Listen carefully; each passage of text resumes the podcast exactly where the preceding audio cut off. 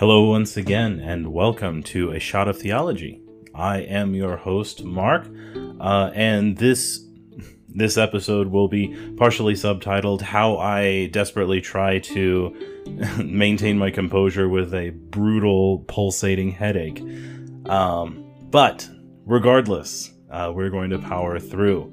Uh, we're on chapter seven through thirteen of First Clement. Uh, thankfully, we got through pretty much all of the the historical context that we needed and so we can jump straight into the text. I hope everyone had a is having a good thanksgiving weekend um and i hope this is a good blessing to be a part of that. But without further ado let's begin. Chapter 7 uh, according to the translation is entitled an exhortation to repentance. This is so this is a new section um Clement had basically been spending chapters 1 through 6 talking about the situation that was happening before, where the uh, Corinthian church was prior to the situation that was happening. They were faithful, they were loyal, they were loving to one another, they were merciful, they were humble, you know, all those good all those good descriptors of a of a solid church.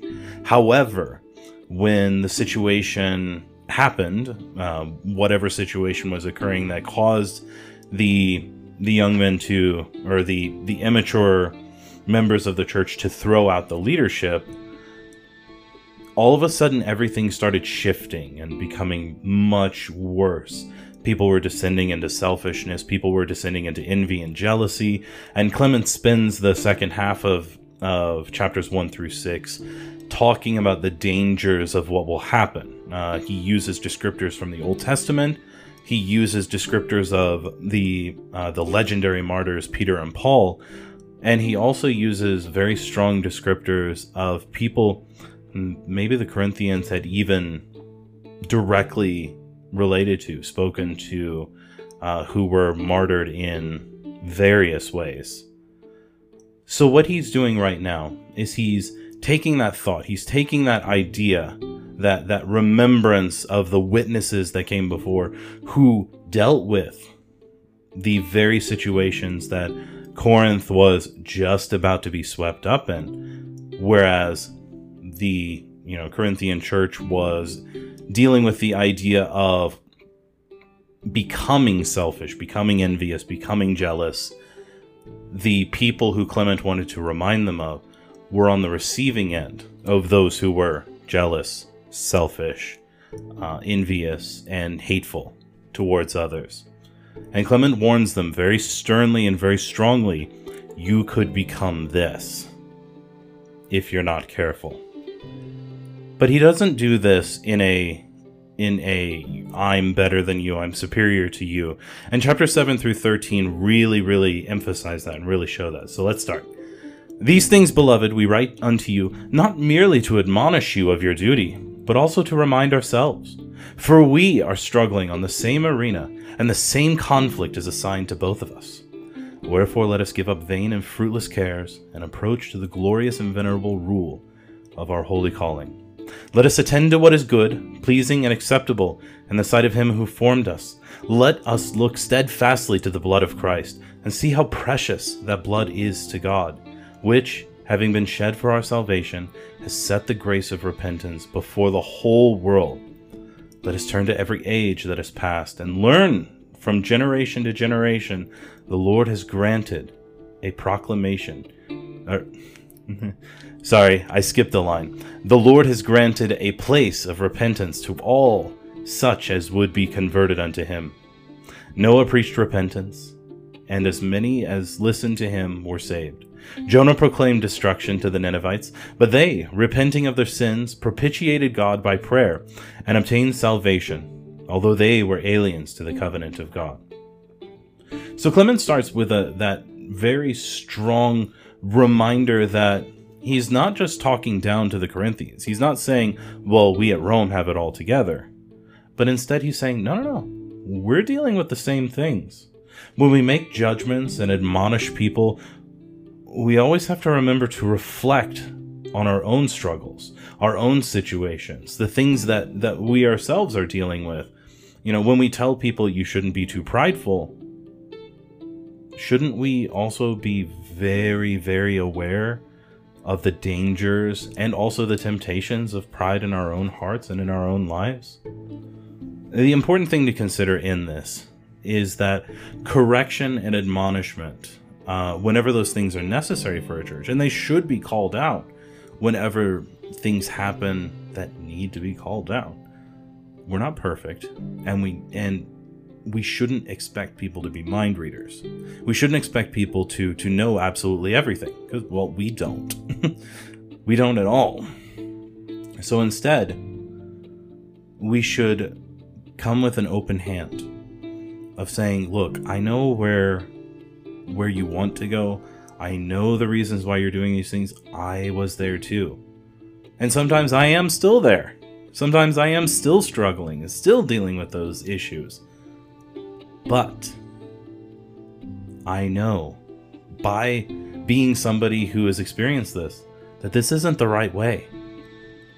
We need to go towards Christ. We need to go towards the Lord. We're in this together to build each other up towards the calling that God has for us, not through something that we're designing for ourselves. And one of the really cool things that that Clement talks about, Clement really strongly encourages us to do, is to look to the past. Look steadfastly to the blood of Christ, yes, but also turn to every age that has passed and learn that from generation to generation the Lord has granted repentance to all such as would be converted to him. And he looks into the Old Testament and talks about those who preached repentance even though they didn't know who Christ was. They knew that God was making a way for deliverance. Now, the interesting thing here is that he says that Noah preached repentance, and as many as listened to him were saved. I guess you could technically say that uh, in the in the scripture uh, in Genesis six, he, he he I I feel like he embellishes a little bit because in Genesis six, at the very least, uh, God tells Noah to build the ark. It doesn't really say anything about Noah talking to the people and ministering to the people around him. Although it could technically be said that the building of the ark, the obedience to God, and you know any of those questions that the neighbors had about why there's a uh, multi-acre boat being built in their backyard, Noah had to to respond to those, of course. And it's interesting that he says, "And as many as listened to him were saved." So basically, the only ones who actually listened to him were his wife, his three sons, and then you know their their their wives. And I, you, it's it's just interesting wording, and, and it's something that I don't know if I necessarily agree with the wording, but regardless, Noah's story is a story of redemption. That even though God is going to bring judgment upon wickedness and evil. He is also caring for a remnant. He's keeping his own safe from that. And then the next one he says is Jonah proclaimed destruction to the Ninevites, but they, repenting of their sins, propitiated God by prayer and obtained salvation, although they were aliens to the covenant of God. Now, the really fascinating thing is this is actually sort of the reverse of Noah. I don't know if Clement did this on purpose, but Jonah's story, um, if you haven't read through the book of Jonah, is one of Jonah rebelling against God and against God's commandments. Jonah was a prophet of God, uh, well known in the area, and God gives him an edict saying, Go to Nineveh, uh, the capital of the Assyrians. Now, any Israelite at this time, any any especially any Jewish person who has studied through history, would know that Assyria is not exactly the uh, biggest, I guess you could say, advocates of of the Jewish people at this time. Um, they were responsible for the fall of the Northern Kingdom, uh, the ten tribes who split away from Judah um, during the time of, of history, a little bit after David and Solomon when there was a civil war and it split up the tribes. both of those kingdoms lasted for a little bit of time after that. And the northern kingdom was actually conquered by Assyria in around 722 BC. Uh, Jonah happened before this. Um, not entirely sure of the exact time, but it happened before this conquest and also when Assyria was in a very weak position. However, they were not really, they were still not well liked. So when Jonah hears about this, when he hears, go to the Ninevites, go to the city of Nineveh in Assyria, and preach uh, that they should repent, or destruction will come to them, what does Jonah do? Well, he runs away. He runs as in as far away as he can in the opposite direction, trying to make as much space from him as he could to the Ninevites and to this mission that God had given to him. And of course, nothing goes well. Uh, he gets on a boat and he tries to flee across the Mediterranean. However, God, not being not being one to be slighted by his chosen prophet, sends a storm to stop this boat. And, you know, long story short, uh, Jonah is cast into the sea, gets swallowed by the fish. Uh, the famous story of Jonah, three days in the whale. Uh, and then in the whale, he finally says, "Okay, fine. I, I have been I have been foolish. I need to do this. I'm supposed to do this." And so the whale, or the the fish, I should say, uh, spits him up. And so he again has this situation. God comes to him, repeats the exact same line, and it's an interesting story of God saying, "Okay, now I've brought you back to to to the same spot. Okay, now do what I'm telling you to do." It's almost like a parent who is, you know, trying to tell their child to to do a chore in the house and they try to run away and the parent goes after them grabs them and brings them back to the exact same place and it's like okay we're going to try this again and so the same words come out go to the city of Nineveh and preach and proclaim this warning of destruction to them. And then finally Jonah goes to it. The interesting thing if you if you study Jonah 3 is that when Jonah's proclaiming destruction, he does not proclaim an out for them. He doesn't proclaim redemption or repentance. He just says in 40 days Nineveh will be overturned. So he he does quote unquote what God tells him to do, but he does it in this sort of backhanded way of not even giving the possibility of of redemption or repentance. However, God works in the people, and suddenly the Ninevites were were frightened, and they say, "Oh, we need to we need to do something about this." And so they they hold the biggest fast, the biggest uh, sacrifice. All all of these things that they can do. They all dress in sackcloth. They dress their animals in sackcloth. The the king of the city uh, rolls in the dust, and their their reasoning for this is simply saying, "Who knows? Maybe God will f- still forgive us. Maybe God will still redeem us from from this wrong, from these things that we have done." And what does God do? He relents he lifts his hand of judgment from them, and nothing happens. The really cool story of Jonah is that Jonah is about Jonah coming to realization of the redemption of God. It's not about the judgment and then eventual redemption of the Ninevites, although it's a very important part of the story. The focus of the book of Jonah is that even those who proclaim God, even those who, who would normally preach God's mercy, God's love, God's judgment, can put their own little motives into those things. However, it's God's will that will be done. It's God's glory that will happen. It is Him who is the center of our ministry. And we shouldn't get in the way of that. moving on to chapter 8, uh, we sort we, we deal actually with one of my favorite scripture passages. So let's go into it. Uh, the ministers of the grace of God have, by the Holy Spirit, spoken of repentance, and the Lord of all things has himself declared with an oath regarding it As I live, says the Lord, I desire not the death of the sinner, but rather his repentance. Now, this one is pretty much a direct quote from Ezekiel chapter 33. And I wanted to read that to you here.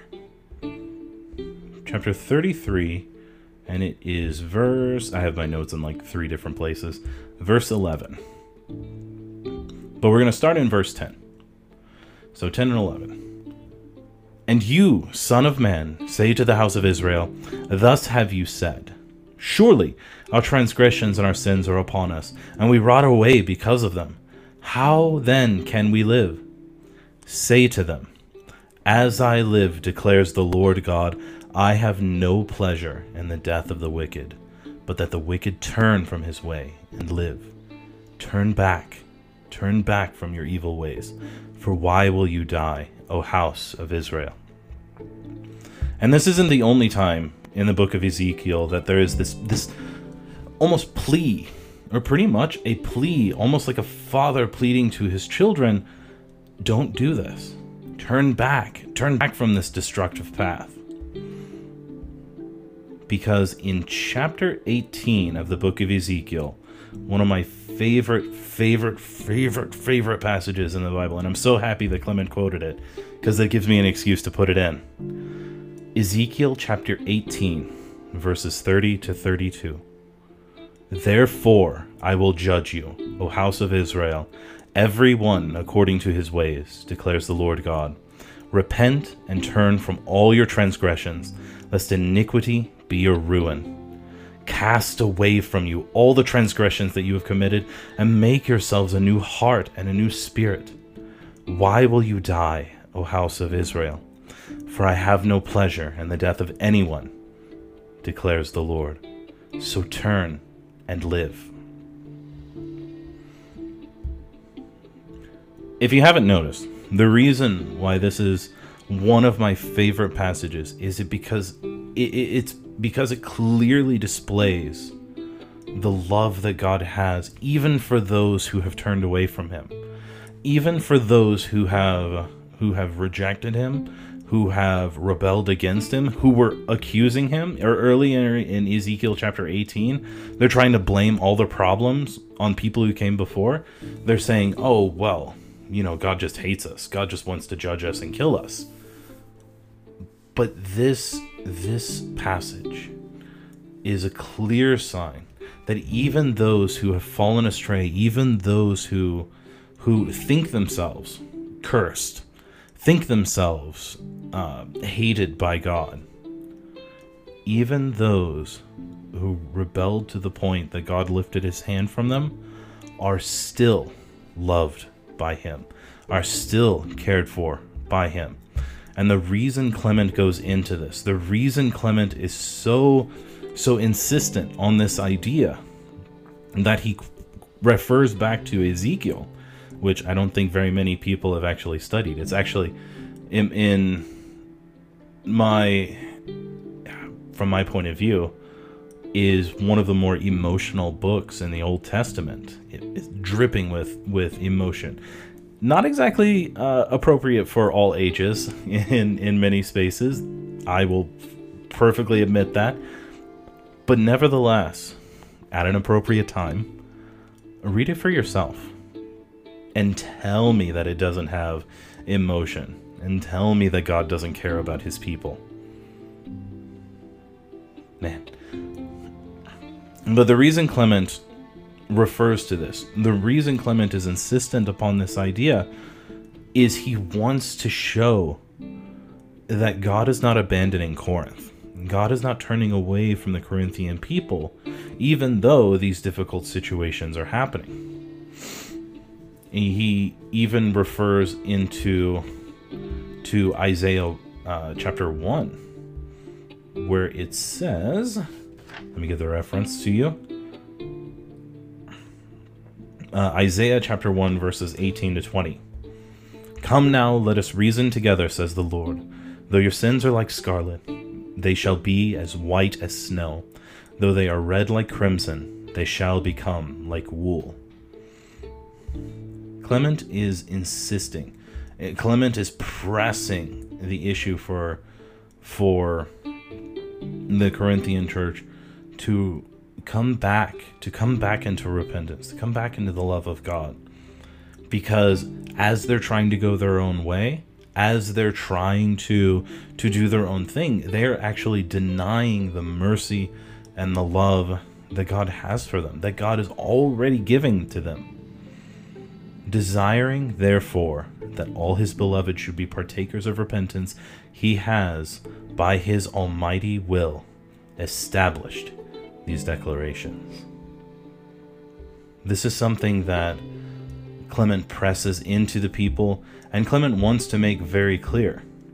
And then he shows through examples from the Old Testament uh, believers, people who had faith in God. Uh, start in chapter 9, talking about Enoch, who, being found righteous, was translated, and death was never known to happen to him. And also Noah, being found faithful, preached regeneration to the world through his ministry and the Lord saved by him the animals which with one accord entered into the ark. So he's giving examples, and this is actually uh, true for chapters 10, 11, and 12 as well. Uh, starting with, you know, starting with the the ones that we know less about. Enoch, who really only has a sentence of reference in the Old Testament and one brief mention in Hebrews, uh, chapter 11, verse 5, for those of you who want to to check it out and study, because Hebrews Hebrews is probably a very strong inspiration to this section, and I'll get to it here in just a little bit. Um, but you'll see the references. Uh, Abraham, styled the friend, was found faithful and the interesting thing in these sections is that for most of these people, they believed, they trusted in God even in an uncertain situation, and that faith was found as righteousness. One of the most significant lines regarding Abraham is the quote, Abraham believed, and it was counted to him as righteousness. And he had so many situations whenever it comes to those things. Uh, Clement mentions a few of them. He he goes into Genesis chapter 12 where he talks about how he will bless Abraham. He gives what is what is known in the reform world as the Abrahamic covenant. You know, you know, leave your country, leave your family and your kin, your father's house into the and go into the land which I shall show you, and I will make you a great nation, and I will bless you and make your name great, and you shall be blessed I will bless them that bless you, and curse them that curse you. And in the in you shall all the families of the earth be blessed. In the the ESV, it actually says, "I will bless you, and you will be a blessing." And the significance of that, the importance of that, is that not only is God blessing His people in in this covenant, uh, what's known as the Abrahamic covenant is one of the, the covenants that is culminated in Jesus. When when Christ is sacrificed, when Christ uh, reveals himself as the representative of mankind, who who gives himself as an atoning sacrifice and rises again from the dead, he takes the place of of Adam, uh, and becomes what is known in in the scripture as the second Adam. Um, and therefore the representative of mankind to God. And so when that happens, Jesus takes on this covenant as well as the others. So then what happens with that? What does that mean for for me right now or or for you listeners? Well, that means when you're in Christ, God promises that, that he will bless you. When you show faithfulness, when you possibly need to leave your country, your kindred, your father's house. It's being willing to give up the things of this world in order to follow after the place that God has promised. the land that God has promised, or what we would say salvation, redemption in Christ. And when we do that, God blesses us, to be sure. It's not something that we just get the benefits of at the end of the time and we just have to wait until then. But God blesses us even now with patience, with confidence, with security in Him. Uh, not necessarily physical security, as in God will make sure that nothing bad ever happens to us, but rather with spiritual security.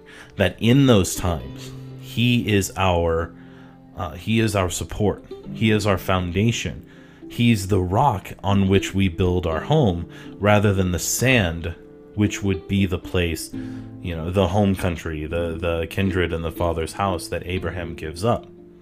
These things that will wither away into dust as time goes on, but the Lord endures forever.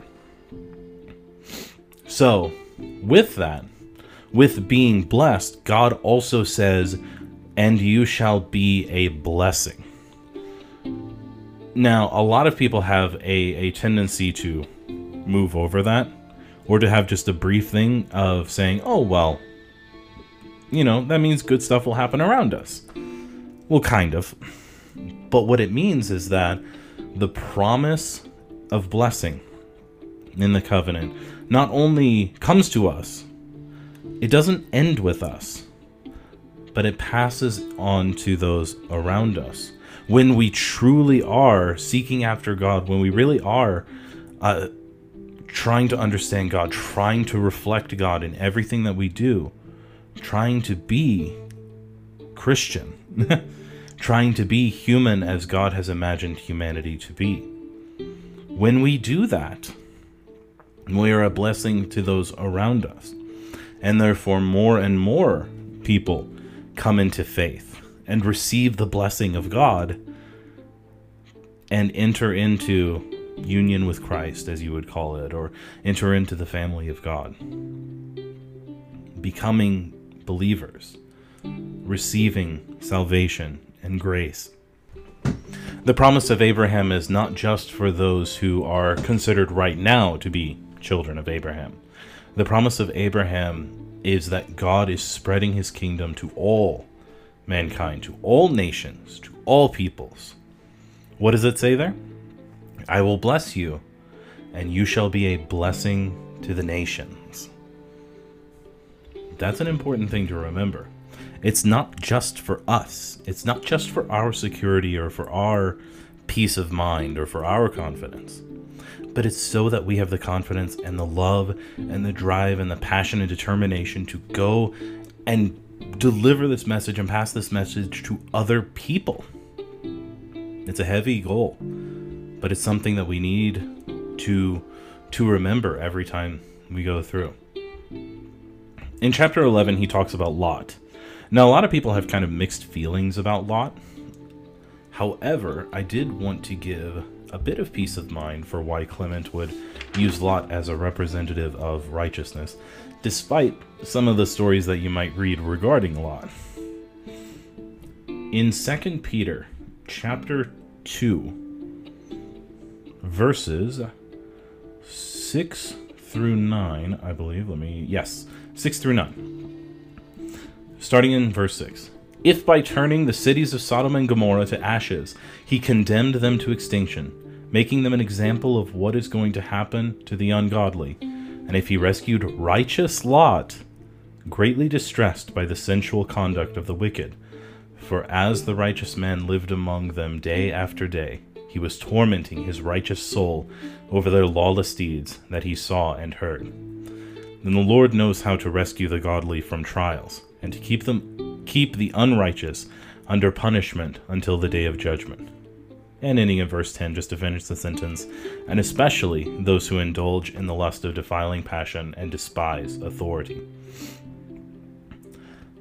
And the interesting thing about this, you know, you read you read the story of Lot, and you, you think he's a little bit of a, a compromiser, I guess you could say.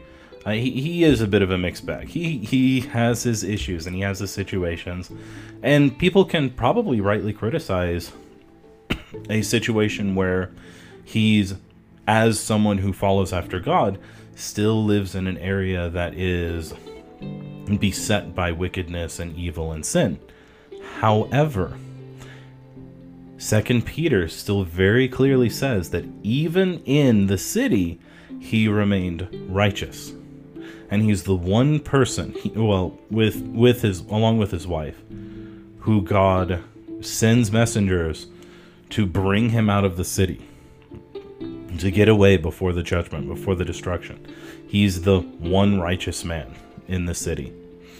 And they talk about the tragedy of Lot's wife, who, having that lingering regret, that lingering desire to stay in the comforts of their home, turns and is uh, is transformed into a pillar of salt. These things show the danger of having that lingering attachment to the worldly life.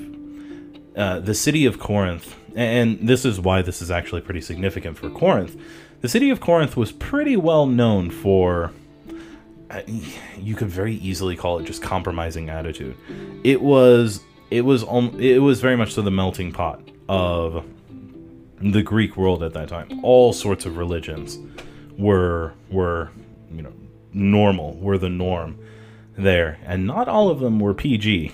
Uh, if you can understand the meaning of that, not all of them were uh, moderation and humility and stoicism and that sort of thing. There were a lot of them who that were indulgent. Uh, Dionysian cults, Bacchanalian cults. I guess I should say. I was about to say another word, but maybe maybe not so much. I'll hold off on on that. Uh, but they were used to being given into excess. And many people from the Corinthian church were probably people who came from that. Maybe some of the people who threw out the elders were people who said, oh, well, they were being prudish. Of course, we'd be able to do these things. It's not like it's hurting anyone. And this is what Clement warns against that God despises wickedness and wants to call the people into repentance. Remember Ezekiel 18 and 33. God does not rejoice in judgment. God rejoices when people come into repentance, come into faith. He is glorified in judgment, but he doesn't take pleasure in it. And that's something we need to remember and be very somber and reflective on. And then chapter 12 which is all about Rahab and Rahab's story. Uh, if you're interested in Rahab's story, it's in Joshua chapter 2. But the place I wanted to to check out and go to was in Hebrews chapter 11 verse 31. Very simple and it says by faith Rahab the prostitute did not perish with those who were disobedient because she had given a friendly welcome to the spies. The interesting thing that I that I want to point out as far as the Joshua 2 point, and the reason I didn't want to go into detail for that is that it's a really long passage. Um, and I think we have plenty of those. but the the thing that I really wanted to point out was the red thread. At the very end, it talks about uh, the sign of of Rahab's house, the place that they were going to spare from destruction. The one house in the city of Jericho that they would spare would be the one with the red thread. Now, what Clement does here is he directly points that to Christ. He directly correlates that to salvation. Redemption shall, should flow through the blood of the Lord to all them that believe and hope in God. Maybe, possibly, what I would more argue is that this this strikes of uh, symbolism of Passover, and now any theologian would basically say, well, yes, Passover was also looking forward to the redemption of Christ and the, the sacrifice being provided by you know by the Lamb, the the blood of the Lamb, uh, preventing the angel of death from coming in, giving a sign that these were the people of God who are who are here. And so it's indirectly kind of a reference to Christ. uh, indirectly a reference to the Lord's provision in those things.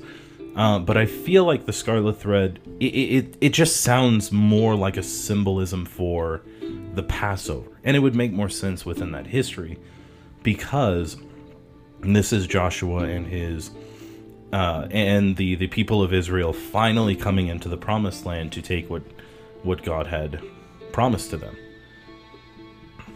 And so they still have the uh, the symbols, the stories of their fathers uh, about the deliverance of God in those times. So it would be a very strong symbol for them. However, I, I do also think that there are uh, strong signs of what are called Christophanies or revelations of Christ, or uh, in the Old Testament, uh, and it, the simple reason for that is because the Old Testament is the promises of God looking forward to that final redemption, that final salvation that God provides. In Genesis 22, when Abraham is about to sacrifice Isaac, Isaac asks, you know, where's the sacrifice? And then God says, God will provide the sacrifice. In Genesis chapter 3, when uh, God is delivering the, the judgment to Eve, he talks about an offspring coming to crush the serpent's head. There are many of these prophecies, revelations, and appearances of Christ like imagery in the Old Testament and it's not bad to to look at those in a symbolic way per se uh, and also is looking forward to this promise but whenever we whenever we put too much or whenever we put unintended weight upon those things like it must be a sign of for the lord we kind of take away the the significance it had in that moment in that situation so simply put, the Scarlet Thread, I definitely think is much more of a Passover symbol than it is intentionally a Christophany or a revelation of Christ's deliverance. And that's not to downplay Clement or to downplay the the metaphors and the symbolism in that that ultimately looks forward to Christ. But we have to put things where they need to be. But we'll move on to chapter 13 an exhortation to humility. Let us therefore, brethren, be of humble mind, laying aside all haughtiness and pride and foolishness and angry feelings, and let us act according to that which is written. For the Holy Spirit says, Let not the wise man glory in his wisdom, neither let the mighty man glory in his might, neither let the rich man glory in his riches, but let him that glorieth glory in the Lord and diligently seeking Him, and doing judgment and righteousness. Now, the thing that I want to point out in this is what Clement is saying here. He's appealing to humility. Be of humble mind, lay aside haughtiness, lay aside pride, lay aside foolishness and angry feelings.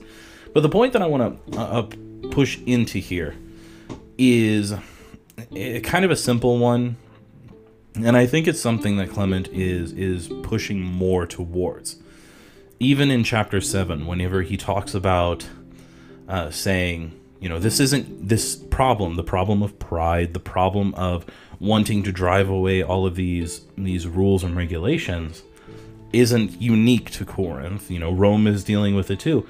When he's when he says that it gives a very strong credence to saying that people have a strong tendency to try and do things themselves. You know, pull yourself up by your bootstraps and, uh, you know, do it yourself, build your house with your own two hands kind of thing. And there are a lot of places in life where that is true. Uh, it's a very admirable thing to be a self-made millionaire, to be to be somebody who is able to construct and uh, create, um, develop, invent, uh, or, or discover things, you know, by their own wisdom, ingenuity, creativity. Christianity isn't like that. No, I'm not saying Christians aren't uh, prone to ingenuity and creativity and those sorts of things. Wonderful inventors and scientists have been uh, the most faithful of Christians. Uh, people who would put certainly me to shame, but that's not even a high bar. Creativity and ingenuity are things for creativity and ingenuity, but they're not for salvation and holiness. Because when we try to do those things by ourselves, when we try to go our own path, we follow after those situations that Clement warned us about several chapters before, prior to this. Instead, what he is saying, let him that glories glory in the Lord, diligently seeking him in doing judgment and righteousness. And this is something from you know, Jeremiah chapter 9, 1 Corinthians 1, 2 Corinthians 10. Those those places are saying I can't do it by myself. I'm not capable of finding salvation, of finding redemption, of finding freedom, yes, from sin. Not freedom to sin. The thing that we need to realize as as humans, as especially as people of God, is that Christianity is not restricting you, so to speak. Christianity is not something that's saying, oh, well, now you have to fit into this box. It is instead releasing us from chains, really. From chains of desire, of temptation, of pride, and of needing to do everything our way, by ourselves. Placing all of that burden, all of that weight all of that heaviness of the world upon our own shoulders. We're not big enough for that. We're not strong enough for that. Now, one of the interest, one of the uh, very very convenient sort of um, things that came up this past week, whenever I've been prepping for this thing and writing these notes, is that I've been going through an audiobook series. I, I just recently got a a humble bundle for a lot of Warhammer 40,000 uh, audiobooks, and oh, they're they're really amazingly narrated. Uh, the guy who does those, I don't have his name next to me, but they are they are incredible. They're so, and he gives like a voice for each character and all of that. But anyway, that's getting that's getting sidetracked. I finished one of the books. It's called Horus Rising and one of the big points in the the universe of Warhammer 40,000 uh, for the uninitiated, also also for the uninitiated, just as a as a disclaimer, uh, the book series is not necessarily kid friendly. Uh, it, it, no, it's it, it's not. It has it has very detailed uh, descriptions of combat. It is what I could say. It's pretty it's pretty messy. It's pretty gory, but Anyway, at the end of this book, there is uh, the the titular character Horus, um, but he's not the protagonist. The protagonist is one of his his captains uh, named Loken, and a bunch of stuff happens. Bunch a bunch of stuff happens in in the book, and I'm trying not to spoil it because it really is a, a good read for those of you who are allowed to read it. But at the end of the book, a situation happens, and Horus, who is the the sort of leader, his his title, his rank is War Master. So he is the the top dog in this situation. Everything kind of falls upon him.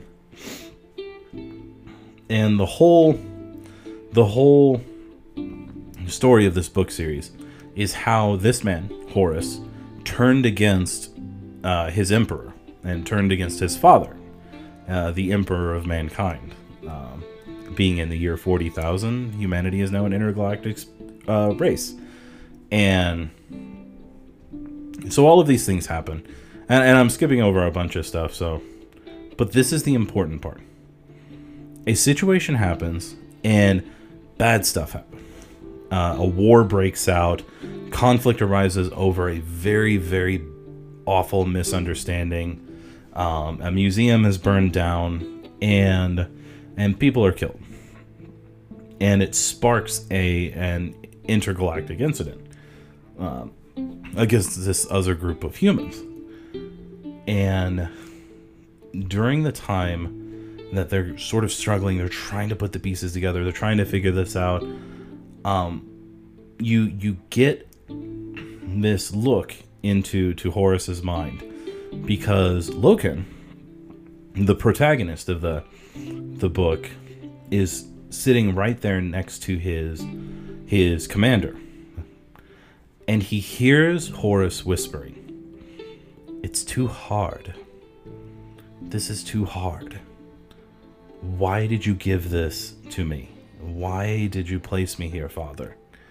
And he's talking about the position of War Master, all of the responsibilities, all of the things that people are throwing at him that he needs to be the sole representative for, and, you know, he needs to be involved in all of these things. And he says, It's too hard. This is too much. I can't handle it. I can't do it. And I feel like that sometimes. That, that, that section really struck me. It's where it's just like, whenever you're in the midst of the muck, whenever you're in the mire of regular everyday life, and one weight after another keeps getting thrown onto you, and you say, It's too hard. This is too much. I can't handle this by myself. Well, of course you can't. I can't. I absolutely can't. But the true wonder, the true power of the gospel is that I'm not handling it by myself. Not even when it's whatever financial situation. I don't have enough money to to deal with my financial problems. Uh, I don't have enough time to be able to properly write a paper. I don't have enough confidence, self confidence to uh, be able to put my ideas out there and actually be able to speak my mind in this situation. You say, it's too hard, it's too much. And God says to us so often, God says to me so often, I know, of course it's too hard, because you're not the one who's handling it all by yourself. I'm right here, carrying the bulk of the load. All you must do is step forward in faith. Be like Noah, who didn't have a single sign that the rain would come until the ark was complete, and yet had faith. Be like Abraham, who had no nothing except for the promise that God would give him a place to live, and left house and home and traveled across the entirety of the Mesopotamian area to find himself in a little little corner of the Mediterranean. Be like Rahab, who sees two frightened spies coming in, and even though she's in the midst of a city full of people, trusts that the spies have God on, have God on their side. Because when we actually take a look at the world with Christian eyes, we realize that they're shaking, trembling with fear, because God is coming and God will deliver his people. God will glory in himself, and we glory in God. Not by our might, not by our wisdom, not by any power that we have in ourselves, only in God. And therefore, with that heart, with that heart of realizing that our confidence and our hope and our peace and our joy is in Christ alone, not in ourselves, we then become vessels of that, reflections of that. Like the moon reflecting the light from the sun, we reflect that peace, confidence, and joy, even in difficult situations, to all of the people around us. And then all of a sudden, the lives that we live look a lot different. Hmm, right. I think that is just about all I have to say. Thank you for tolerating this. Uh, man, I had so many places that I had to cut out just from having coughing fits. But we powered through. We endured. Uh, thank you very much. I'm gonna go rest my voice, and I hope to see you guys next week. Take care. Blessings.